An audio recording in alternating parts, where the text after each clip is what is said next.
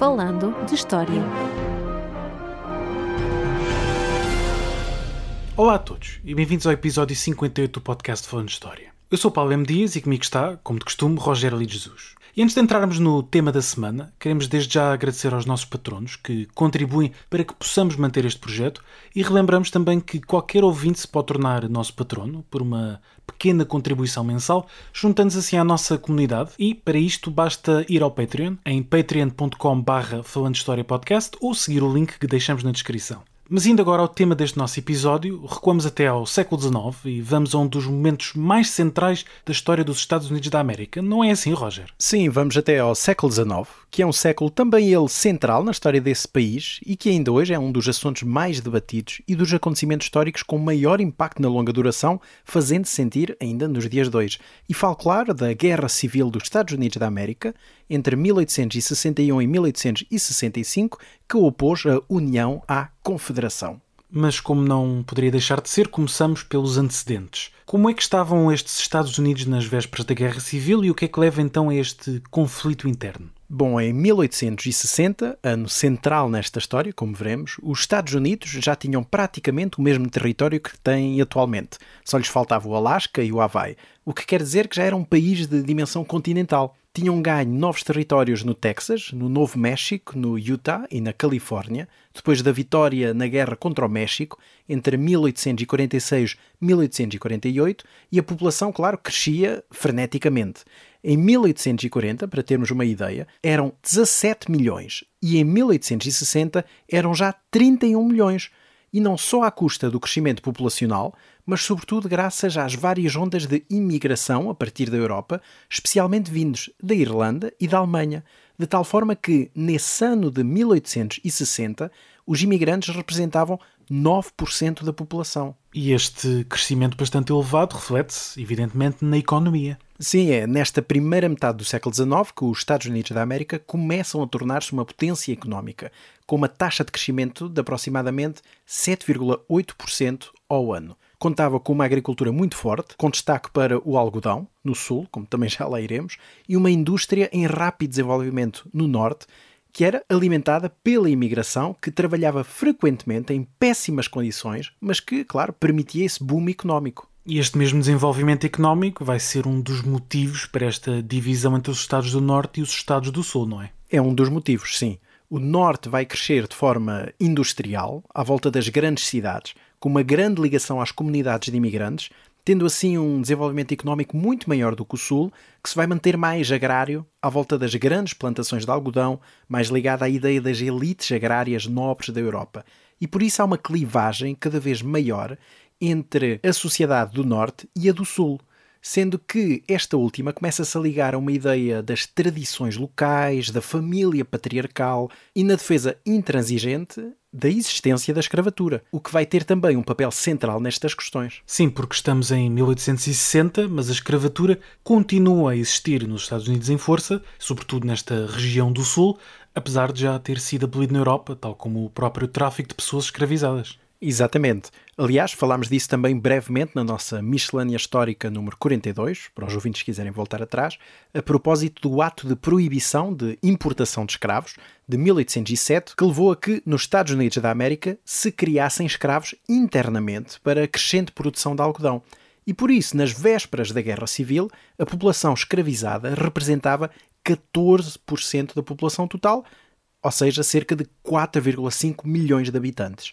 Isto porque a Constituição de 1787, que aliás ainda está em vigor nos tempos uh, atuais, não estamos a falar de um documento histórico simplesmente no arquivo, estamos a falar de um documento do século XVIII que ainda serve como base de todo o sistema jurídico americano, uhum. permitia, neste período, que cada Estado decidisse da questão da escravatura. Ora, os Estados do Norte vão abolir tal, mas este modelo económico no Sul dependia desta mão de obra gratuita e forçada, mas que mesmo assim não está nas mãos de toda a gente. E isto é também preciso dizer que a população branca dos Estados esclavagistas era de 6 milhões, mas só 347 mil é que possuíam escravos. Isso não quer dizer, claro, que a ideia não estava enraizada, porque na realidade a escravatura era socialmente aceite.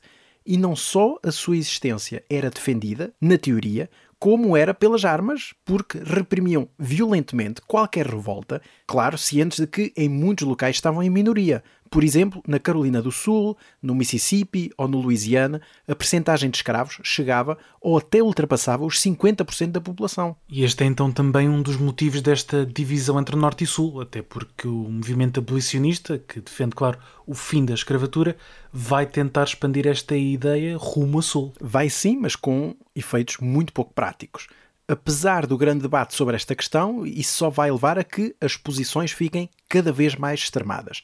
A incorporação de novos Estados no Oeste vai levantar a questão se o Estado Federal, isto é, o Estado Central, vai permitir que a escravatura seja admitida lá ou não. E por causa disso, em 1820, tinha-se fixado uma linha no chamado Compromisso do Missouri que dividia o Norte e o Sul entre os Estados livres, sem escravatura, e os estados onde esta era permitida. Mas em 1850 permitia-se que os novos estados que tinham acabado de ser incorporados, isto é, os estados do Utah e do Novo México, poderiam decidir esta questão por referendos locais. E repare-se também que é preciso entender que, para além da questão económica e da escravatura, há também todo este debate que sobrevive, aliás, até aos dias de hoje, sobre o alcance do governo federal sobre os Estados e a autonomia que estes têm, ou seja, uhum. quais os limites do Estado Central na interferência dos assuntos de cada Estado. E é a junção destes três grandes debates, sendo que o Sul se via ameaçado pelo Norte, que vai levar a graves desentendimentos na década de 1850,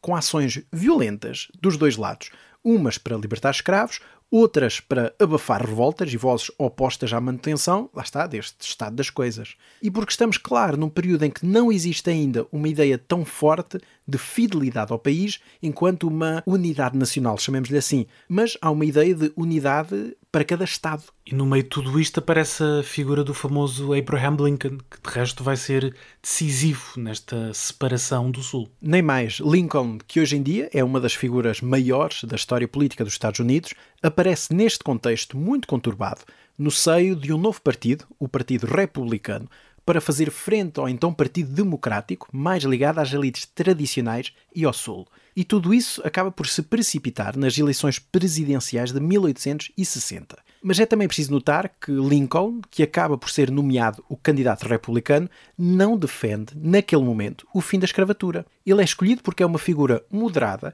que procura preservar a união dos Estados, no momento em que muitas vozes já falavam na possibilidade de uma secessão, isto é, de uma separação. Já o Partido Democrata vai implodir e apresentar três candidatos, entre uns mais radicais, que defendem a expansão da escravatura para todos os Estados, até uns mais moderados. E isto leva a que, nas eleições realizadas, como sempre são nos Estados Unidos da América, a 6 de novembro de 1860, neste caso, Lincoln consiga 40% dos eleitores, ou seja, 4 milhões e 700 mil votos mas que representam o suficiente para ter 180 votos do colégio eleitoral e ser eleito presidente. Não é quem tem mais votos que ganha a eleição, como sabemos e como temos visto ultimamente. A eleição de Lincoln é de resto muito mal recebida pelo Sul. Bem, é tão mal recebida que logo a 13 de novembro a Assembleia da Carolina do Sul anuncia que se vai reunir para decidir o futuro da sua continuidade na União e um mês depois a 20 de dezembro, mais uma vez de 1860, declaram-se independentes. E a questão aqui era mesmo a da escravatura, porque alegavam que os Estados do Norte procuravam arruinar as instituições e as tradições do Sul. E estes eram os termos utilizados à época. E a escravatura era quer uma instituição, quer uma tradição, pondo assim em causa os direitos de propriedade garantidos na Constituição, já que os escravos eram meras peças com todas as aspas possíveis, hoje em dia, não é? Ou seja, entendidos como propriedade dos seus donos. E esta ação vai acabar por eh, incendiar todo o Sul, de forma que, no espaço de dois meses, mais seis estados declaram a secessão. Em janeiro de 1861 é a vez do Mississippi, da Flórida, do Alabama, da Geórgia, do Louisiana e, no dia 1 de fevereiro, o próprio Texas também se torna independente. E no dia 4 de fevereiro, os delegados destes sete estados reunidos em Montgomery, no Alabama, criam a Confederação dos Estados Unidos da América, com capital precisamente em Montgomery, nomeando como presidente, por um período de seis anos, Jefferson Davis, que tinha sido senador do Mississippi. E é então promulgada uma nova Constituição, aprovada em março e com tudo o que tem direito, não é? Como, por exemplo, até uma bandeira própria, que é a bandeira da Confederação, uhum. que ainda hoje é uma imagem de marca que infelizmente ainda se vê muito. E estamos a falar de uma Constituição que, evidentemente, consagra esta estrutura económica esclavagista. Consagra a estrutura económica e social porque reconhece a existência e a manutenção de pessoas escravizadas como direito inerente dos brancos. Portanto, não há qualquer dúvida que a questão racial tem um papel central em todo este problema entre o Norte e o Sul. E qual acaba por ser então a reação da União perante esta secessão do Sul? Bem, num primeiro momento, claro, é de descrença, porque Lincoln só toma posse em março de 1861 e todo o processo de secessão e de constituição da Confederação se dá antes disso, enquanto o presidente John Buchanan toma medidas muito pouco concretas para travar o que quer que seja. Por isso, quando Lincoln toma posse, percebe que a preservação da união de todos os Estados é o seu objetivo principal. Argumenta até que, visto que a hipótese de que os Estados se separarem não está na Constituição, todos esses movimentos são ilegais e por isso afirma que a secessão não é reconhecida e que por isso uma guerra civil só existiria por vontade dos Estados do Sul. E é isso que vai acontecer, não é? É a Confederação que vai dar o primeiro passo em direção à guerra. Sim, tendo em conta que os Estados ganham a sua independência, tomam conta dos edifícios federais, incluindo os fortes, os arsenais, alfândegas e tudo mais. E o primeiro confronto dá-se por conta do Fort Sumter, na entrada da Baía da Charleston, na Carolina do Sul, quando o Major Anderson se recusa a abandonar o forte e é cercado então pelas forças do Estado da Carolina do Sul a partir de dezembro de 1860. E isso dura até ao dia 12 de abril de 1861, quando a milícia da Carolina do Sul abre fogo sobre o forte e depois de dois dias de resistência acabam, claro, por se render porque não conseguem receber reforços a tempos. E nesse momento está dado o início da Guerra Civil que apenas acabaria quatro anos depois. E o que é que caracteriza então esta guerra civil? Há batalhas campais ou é uma resistência generalizada à União? De que forças é que estamos a falar exatamente? A Guerra Civil Americana é um dos conflitos mais sangrentos do século XIX, pontuado por dezenas de batalhas envolvendo centenas de milhares de homens. Do lado da União é decretada a formação de um exército de voluntários baseado nas milícias dos Estados, com 75 mil homens, imediatamente logo nesse primeiro momento, para repor a União à força. E por isso a Confederação tem um papel de preservação da sua independência, isto é, de defesa para travar a invasão, aqui, com as aspas possíveis, não é, dos Yankees do Norte. E uma força semelhante é também constituída, procurando recrutar 100 mil soldados no Sul. E estamos a falar de áreas bem definidas, estas entre os Estados separatistas do Sul e a União. Bem, nesse momento inicial, não, porque aos sete Estados iniciais que criaram a Confederação vão juntar-se mais alguns. Em abril é a Virgínia, aliás, que é muito importante porque é o local da criação da primeira colónia britânica nas Américas, que se vai então juntar à Confederação e por isso a capital da própria Confederação passa para Richmond, nesse estado. Depois da Virgínia é a vez do Arkansas, do Tennessee e da Carolina do Norte se juntarem em maio.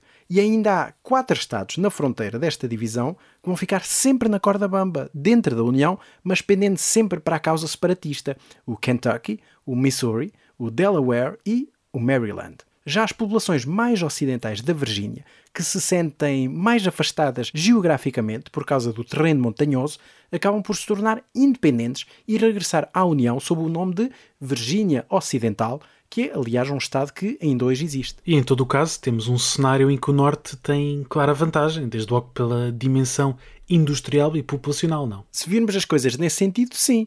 A União contava com 23 Estados, mais tarde 26, com a incorporação do Kansas, da Virgínia Ocidental e do Nevada, tinham 22 milhões de habitantes, o que lhes dava uma clara vantagem a juntar, como disseste bem, à dimensão industrial, que representava 80% da produção nacional. Já a Confederação, composta por 11 Estados, tinha 9 milhões de habitantes, incluindo 3 milhões e 500 mil negros, arredados de qualquer tipo de atividades militares, políticas ou económicas. A economia dependia muito da produção do algodão e da sua exportação. A agravar isso tudo, tinha uma rede ferroviária muito fraca, ao contrário da do Norte, já bem desenvolvida, e queria fazer toda a diferença, como depois falaremos.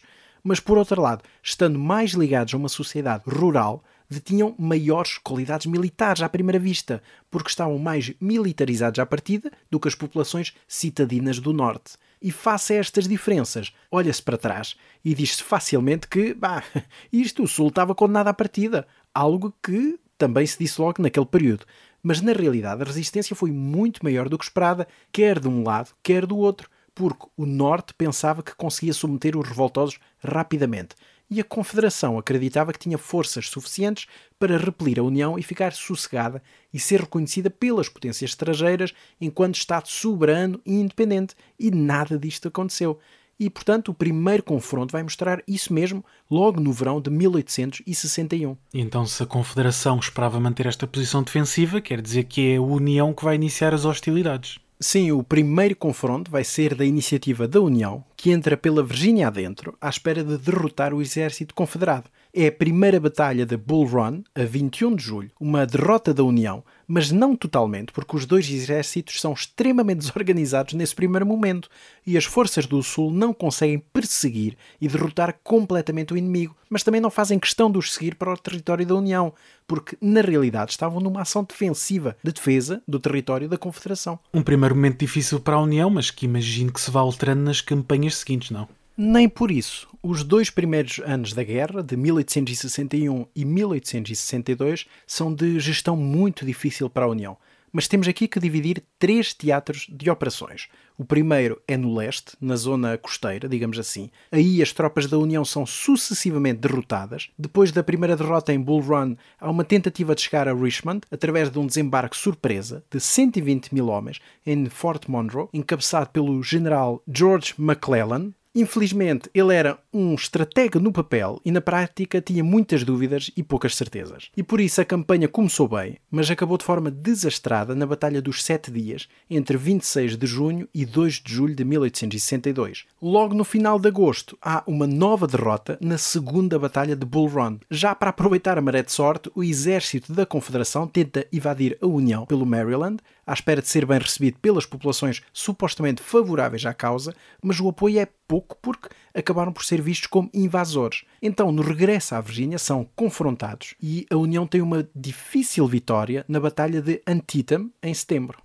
Portanto, uma série de derrotas icónicas nesta Guerra Civil Americana, mas estas explicam-se pela inaptidão da União ou por uma capacidade militar especial do Sul? É sobretudo pelos dois motivos. Claro, sem esquecer o papel decisivo de Robert E. Lee, o grande general confederado, um gênio da estratégia militar que vai dar cartas durante todo este período. E a União demora muito tempo até arranjar um militar à sua altura para conseguir reagir de forma eficiente, que vai ser o general Ulysses S. Grant, que se vai destacar no segundo teatro de operações da guerra, na frente oeste, que vai disputar sobretudo o controle do rio Mississippi. Há aí vários avanços e recuos, com a tentativa da Confederação de tomar o Kentucky, por exemplo, que acabam por ser repelidos e derrotados em várias batalhas. E, portanto, além destas frentes, na costa leste e também oeste, nos territórios do interior, e passando aqui por cima do teu tetravô, Robert E. Lee, qual é então esta terceira frente? Bem, essa terceira frente é a frente naval, porque Lincoln vai tentar impor um bloqueio marítimo a toda a Confederação na chamada Operação Anaconda.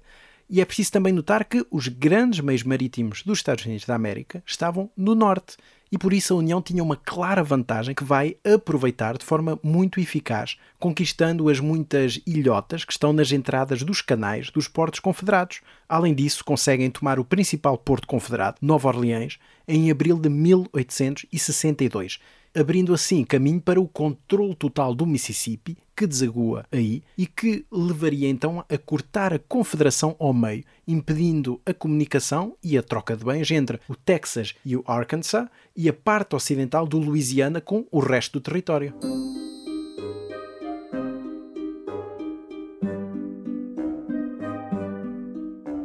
Interrompemos brevemente o nosso episódio para apelar aos nossos ouvintes, não é assim, Roger? Sim, o podcast Falando História é um projeto independente e por isso, se os nossos ouvintes quiserem apoiar-nos e contribuir para a manutenção do podcast, podem fazê-lo através da plataforma Patreon em História. E claro, deixamos este link na descrição do episódio, onde podem encontrar toda a informação necessária e as vantagens de se juntarem à nossa comunidade. E agora, de volta ao episódio.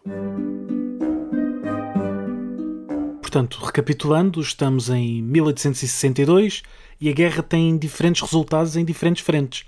Por um lado, a União é derrotada no leste, vence no oeste e no mar, mas isto tudo imagino que tenha um impacto brutal nas populações e na própria organização política e na forma como a guerra é vista. Sim, sem dúvida alguma. Estas campanhas levam a um elevado desgaste das economias locais, como não poderia deixar de ser. E a falta de homens leva a que a União acabe por impor o recrutamento obrigatório, por tiragem à sorte, a partir de março de 1863, porque eram necessários mais soldados. E no meio disto tudo, temos ainda a questão da escravatura, que vai ter um papel cada vez maior. Inicialmente, a ideia de Lincoln é preservar a União e não abolir a escravatura. Aliás, ele até defende a permanência dos dois sistemas, numa carta escrita em agosto de 1862, ou seja, a meio da guerra, ele afirmava, e aqui vou ler, vou citar: se pudesse salvar a União sem libertar qualquer escravo, falo-ia. Se pudesse salvá-la libertando todos os escravos, também o faria.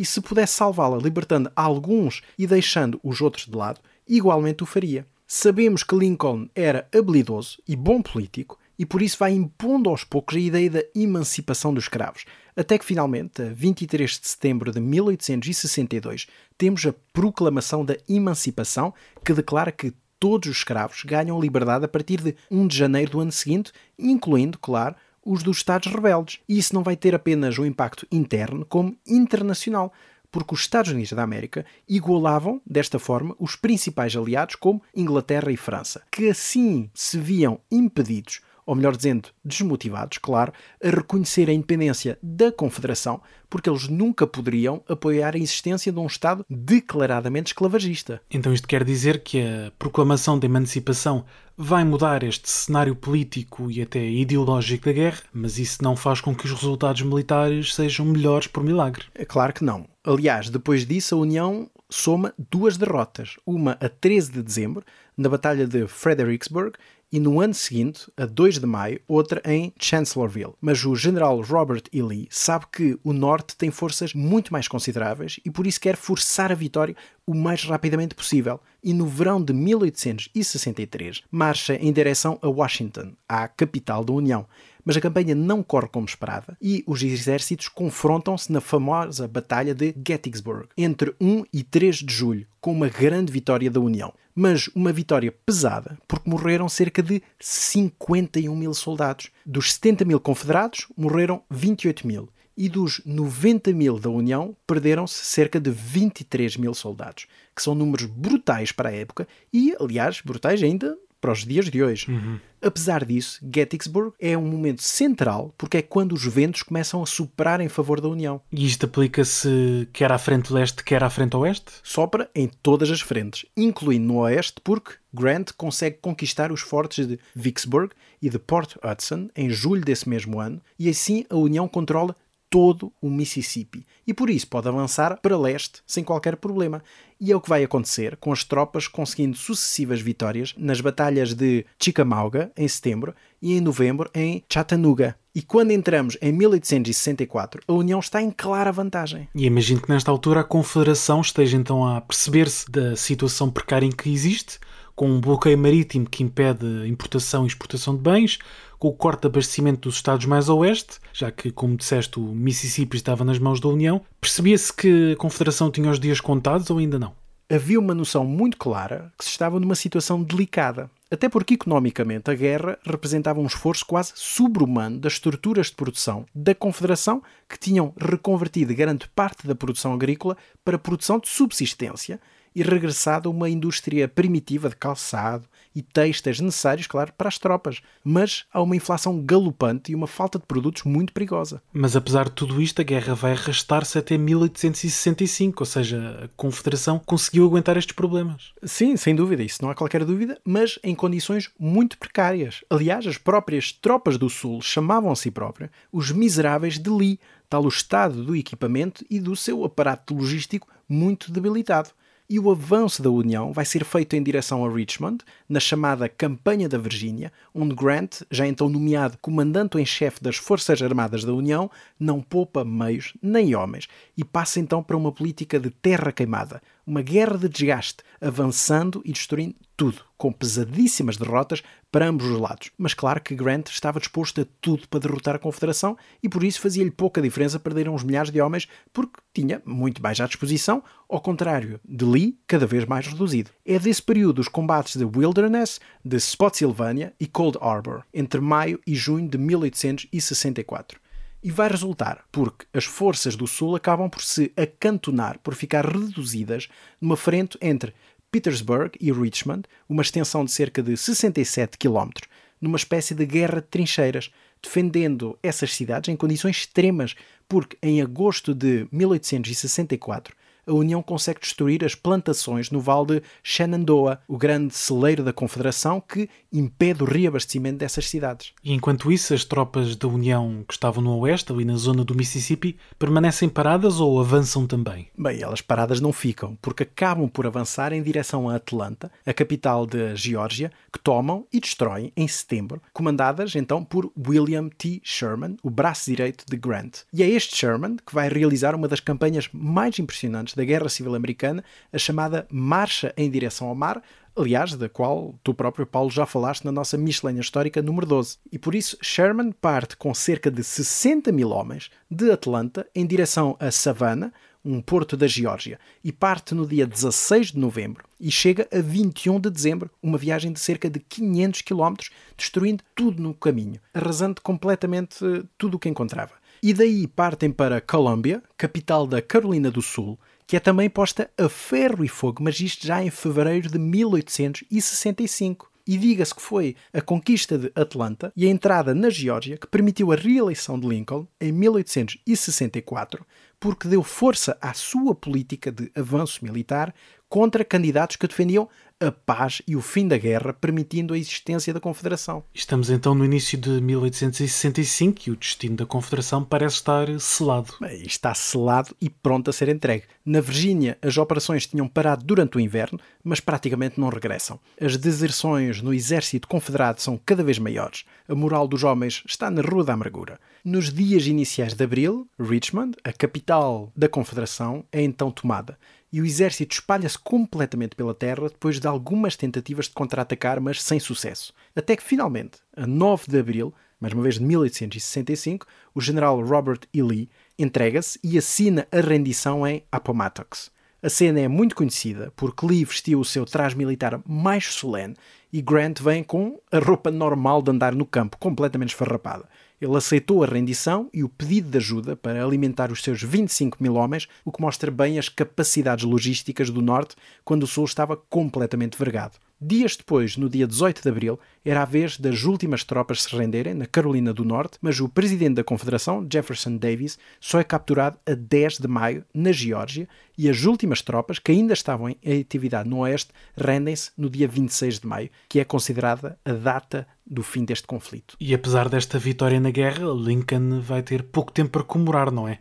Teve o desfecho trágico que todos conhecemos. Efetivamente, porque a notícia da rendição de Lee foi celebrada em Washington e por todo o Norte. Claro que o objetivo era garantir a paz e Lincoln era partidário de uma paz relativamente suave, permitindo que os confederados regressassem às suas terras, desde que jurassem lealdade à União e que os chefes confederados fossem afastados de cargos políticos. Mas o tempo de Lincoln, infelizmente, enquanto grande líder da Guerra Civil, estava mesmo a chegar ao fim, porque no dia 14 de abril é assassinado a tiro, quando foi assistir a uma peça no Teatro Ford por John Wilkes Booth, um partidário da Confederação. O presidente morre no dia seguinte e organiza-se então uma caça ao homem até que Booth é apanhado e morto no dia 26 de abril, numa quinta na Virgínia. Sucede assim na presidência o vice-presidente Andrew Johnson, que vai ter a dificílima tarefa de começar o processo conhecido como a reconstrução. A reconstrução do Sul, completamente arrasado por esta guerra. Quer o Sul, materialmente,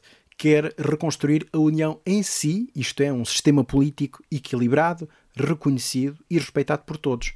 Mas a destruição é realmente o elemento mais visível. Estamos a falar de 620 mil mortos, 360 do lado da União e 260 do lado da Confederação. E destes todos, 400 mil morreram não em combate, mas depois disso, devido a ferimentos, a doenças e afins e os 260 mil mortos da Confederação representavam 20% da população ativa do Sul. Por isso, para além da perda humana, falamos também, claro, dos campos e das cidades completamente destruídos, que travaram completamente a prosperidade do Sul. Aliás, considera-se que algumas das regiões do Sul só conseguiram retomar um ritmo equivalente ao Norte já depois da Segunda Guerra Mundial e por aí se vê o impacto da Guerra Civil. De facto, mas paralelamente temos então o fim da escravatura nos Estados Unidos e a libertação dos escravizados. Sim, mas as coisas não são um mar de rosas e a vida dos libertos no Sul, destes escravos libertados, torna-se muito difícil porque ganham a sua liberdade, mas não têm quaisquer meios para se sustentarem.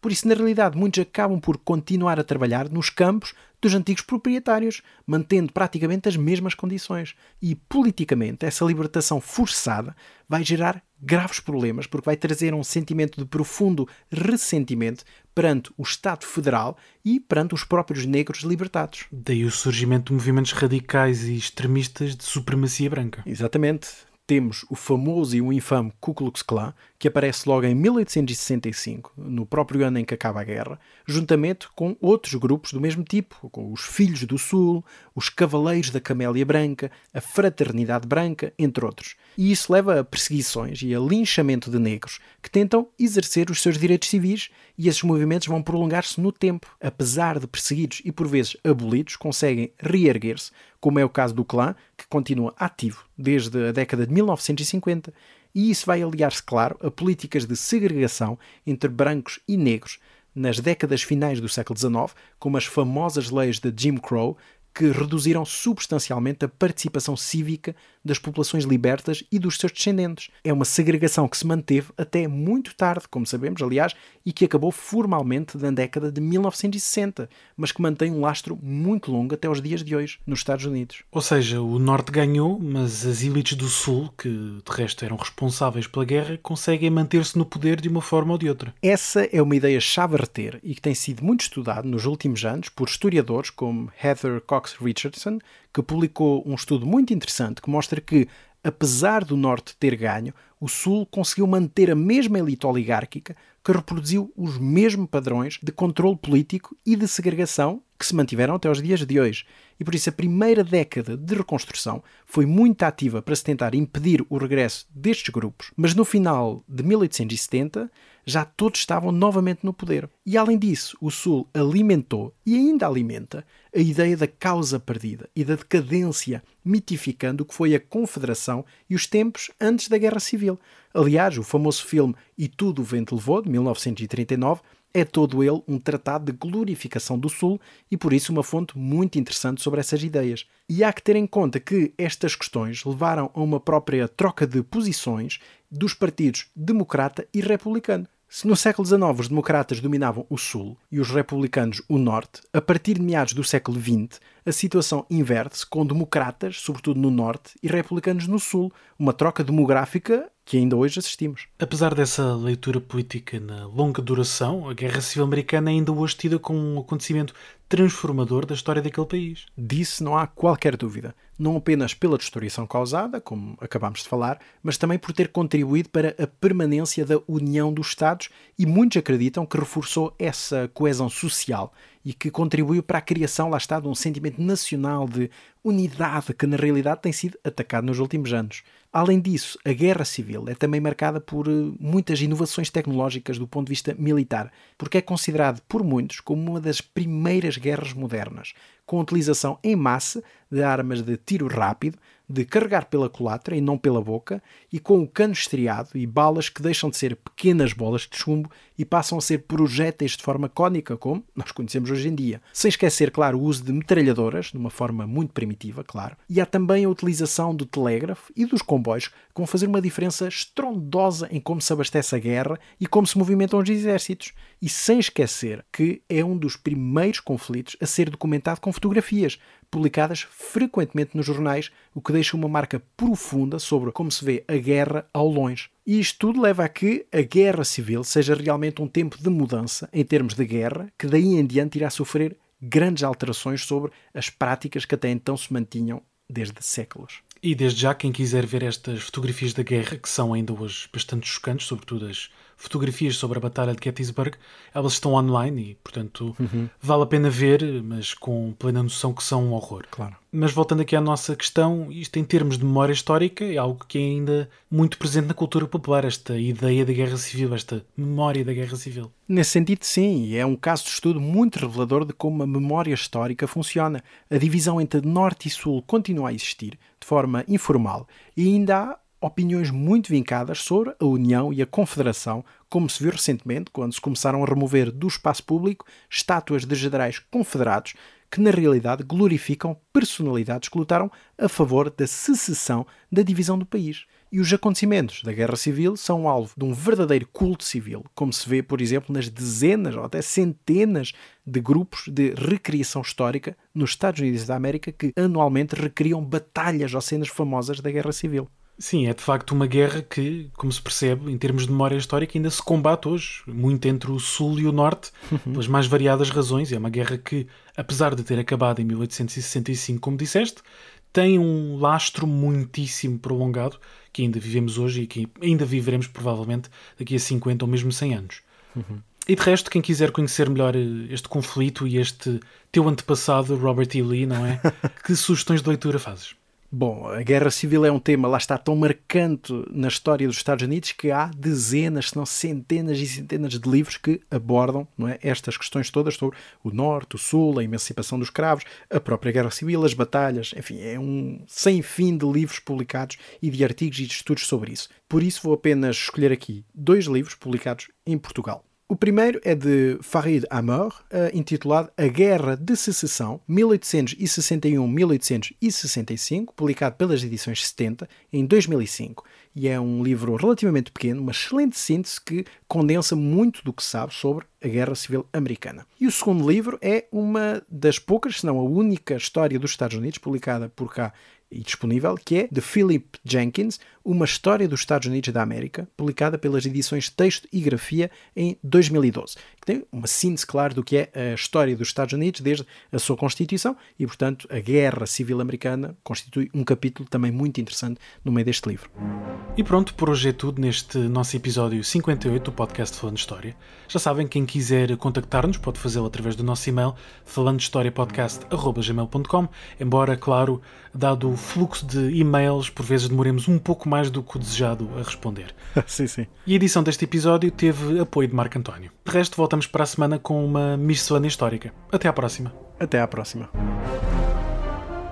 Falando de História.